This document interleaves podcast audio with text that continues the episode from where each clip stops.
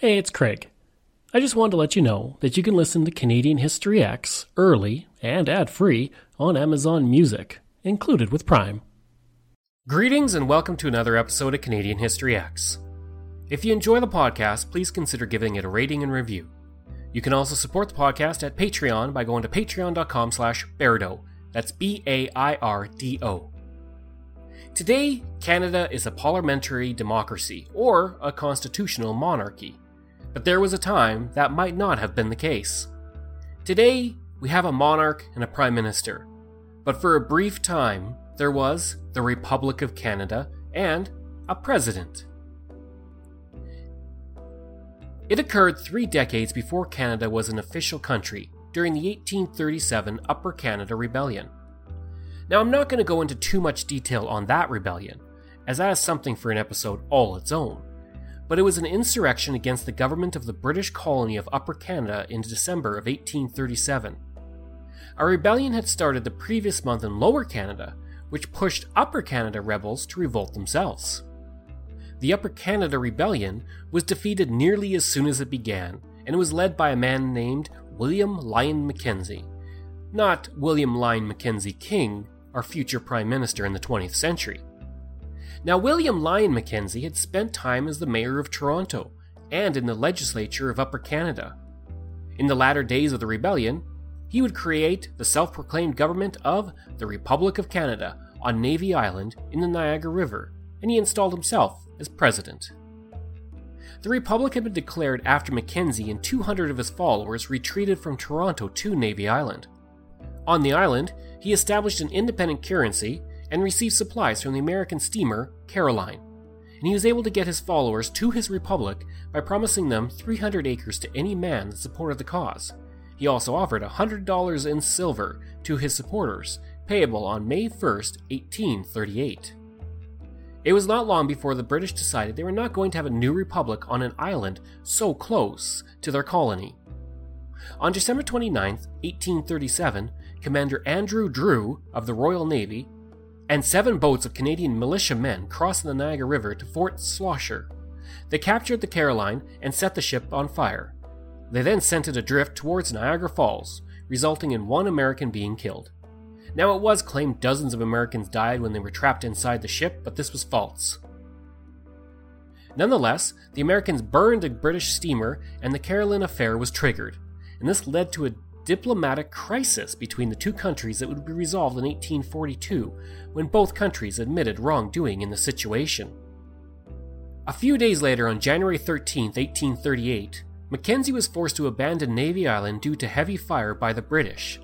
Mackenzie and his supporters retreated to Buffalo, where they were eventually captured by the U.S. Army and sentenced to 18 months in prison for violating the neutrality law between the United States and the United Kingdom. Some supporters retreated to Thousand Islands in the St. Lawrence River and to the United States, where hunters' lodges were founded by supporters in the United States. Now, these lodges were a secret organization formed in 1838 that spread westward from Vermont thanks to Lower Canada refugees who fled after the rebellions failed. The lodges were modeled on the Masonic lodges, with four degrees of rank, which were Snowshoe, Beaver, Grand Hunter, and Patriotic Hunter. The lodges were also using a secret code they printed in newspapers to communicate with each other. And at their height, the lodges existed from Vermont to Michigan. In September of 1838, 70 delegates from the Western lodges attended a secret Patriot Congress in Cleveland with the goal of creating a Canadian Republican government. They also began to plan an independence war, modeled on the Revolutionary War of the Americans half a century before. In this secret meeting, the President of Canada was elected, with A.D. Smith getting the vote, since he was already the leader of the Western Lodges. The Vice President of Canada would be Colonel Nathan Williams, a grocer from Cleveland, while the Commander in Chief of the Patriot Army of the West was Lucius Bryce, the Mayor of Akron, Ohio. The Commodore of the Patriot Navy on Lake Erie was Gilman Appleby, the former captain of the Caroline. The Western lodges would be behind the Patriot War, which was fought over the course of 1838. To fund this patriotic movement, as they saw it, the organization formed a joint stock bank called the Republic Bank of Canada, where bills were printed with the pictures of Samuel Lount and James Moreau on them. Both men had been executed for their part in the previous year's rebellions. An official newspaper was also created for the Republic called the Bald Eagle. The leaders of the Patriot movement had previously belonged to the Equal Rights Party, which was founded on a concept of radical republicanism and free banking, which is a monetary arrangement where banks are issuing their own currency free from regulations. So, with the Republic of Canada, Part 2, forming among the men of the Hunters Lodge, the Patriot War could rage. The Patriot War was fought along the Canada US border when raiders attacked Upper Canada more than a dozen times. Now, it was not a war per se between nations, as it were, but just a group of people, notably those in support of the Republic of Canada, fighting against British forces. The first battles of this war were the bombardment of Navy Island and the sinking of the Caroline, but there would be several more in the coming months. On February 24th and 27th, 1838, there were two attacks set for the birthday of George Washington. The steamboat Erie, loaded with 400 men, set sail on February 23rd, but due to being poorly equipped, they were captured quickly by American authorities. On February 25th, British troops then arrived and dispersed the Patriots. The British then said they would send those invaders back to the United States, but the US authorities put red flags down on the ice of the river to mark the border, and they were under orders to shoot any British troops that crossed it. And the British did not cross the line. On February 27th, 1,500 men left from Jefferson County, New York, to seize Hickory Island near Kingston. Unfortunately, a rivalry between William Lyon Mackenzie and General Van Rensselaer resulted in the troops disbanding. The Battle of Pelee Island would occur on March 3rd under Captain George Van Rensselaer, who was a relative of the general, and under General Thomas Jefferson Sutherland. They were able to take Pelee Island, but their relief arms were captured by the US authorities, which left them with only 200 guns for everyone. The British then attacked, killing 10 troops and capturing many more. It was after this battle that William Lyon Mackenzie was captured by the US for violating those neutrality laws. On May 29th, a band of patriots, dressed as First Nations people, burned the Sir Robert Peel steamer at Wells Island. On June 21st to 23rd, 24 men, mostly Canadians, assembled near Lewiston, New York, and crossed the Niagara River with the hopes of creating an uprising in the Niagara area. They attacked troops stationed at a tavern and were quickly captured. Following the organization of the Hunters Lodge and the creation of this new Republic of Canada in September, there were continued attacks in the hopes of creating that republic. From November 13th to November 18th, the Hunters' Lodges in both Eastern and Western divisions decided to launch an invasion of Upper and Lower Canada. This had been agreed to on November 1st, and it was decided that the Eastern Division would attack Quebec on November 3rd, under the command of the Vice President. Also, Colonel Nathan Williams of Cleveland planned an attack on Detroit. Oddly, Major General, and I use that term loosely, John Ward Birge convinced the eastern New York lodges to, to join him in an attack on Prescott on the St. Lawrence River instead. The leader of the attack was a Polish soldier who had been part of the Polish Rebellion. On November 11th, 400 men boarded a steamboat in Sackett's Harbor, New York. Men quickly disagreed about how to attack, and Birge took 200 of his men to Ogdensburg with the intent of waiting for reinforcements that would never come. Nils von Schoultz, the Polish officer, took 150 men and reached Windmill Point near Prescott on November 12th.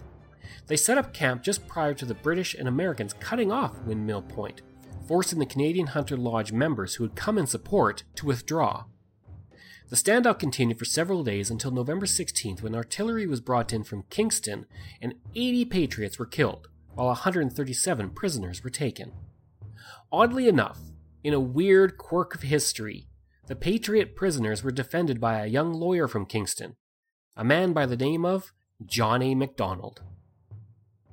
On December 4, 1838, the Battle of Windsor, the final planned battle of the hunters, occurred. A total of 600 men established a camp just south of Detroit with Lucius Bierce in command of the camp. He knew there were not enough men for a successful attack, but E.G. Roberts, another commander, pushed for one anyways. On December 3rd, the militants seized the steamboat Champlain and used it to sail north to Windsor in the middle of the night. Moving towards Windsor, the men encountered a detachment of militia at a store being used as a guardhouse. The invaders decided to set fire to the store to get the defenders out. They went nearby to the house of a black Canadian named Mills and asked him for embers from his fire, and invited him to join their cause. He instead responded with, Three cheers for the Queen, and they killed him. The guardhouse was then burned down and the occupants were taken prisoner. Continuing on to Windsor, the men set fire to the steamer Thames. They then encountered Surgeon John Hume, who had heard alarm bells and was heading to Windsor to offer his services. The hunters killed him, cut off his limbs with an axe, and left his remains with hogs. The hunters then took positions at a local orchard farm outside of Windsor, which at the time had 500 people living in it, but only 20 militia. By 7 a.m., though, a 60 man company of militia arrived from Sandwich nearby, and they were able to repel the invaders and then capture several of them. At 1:30 p.m., a company of British regulars arrived with 20 mounted First Nations and a cannon. The hunters had made their escape by this point, and only one person was captured. This meant that the militia had only four prisoners, and Colonel John Prince ordered them all shot. In total, the Battle of Windsor resulted in 8 dead among the British and Canadians and 25 among the hunters and patriots. With its army in disarray, its leaders in hiding, this effectively ended the Patriot War and the push for the Republic of Canada. After the war, 93 Americans and 58 Canadians who had pushed the war and the Republic of Canada were transported to Australia to serve their sentence. They were interned near the current Australian community of Concord, which is why the area has names such as French Bay, Exile Bay, and Canada Bay. Information for this episode comes from Wikipedia and the Canadian Encyclopedia. I hope you enjoyed this episode of Canadian History X, and if you did, again, please give a rating and review. You can reach me through email at crwbaird at gmail.com, and you can find hundreds of articles on Canada's history on my website at CanadaX, that's e-h-x ehx.blogspot.ca.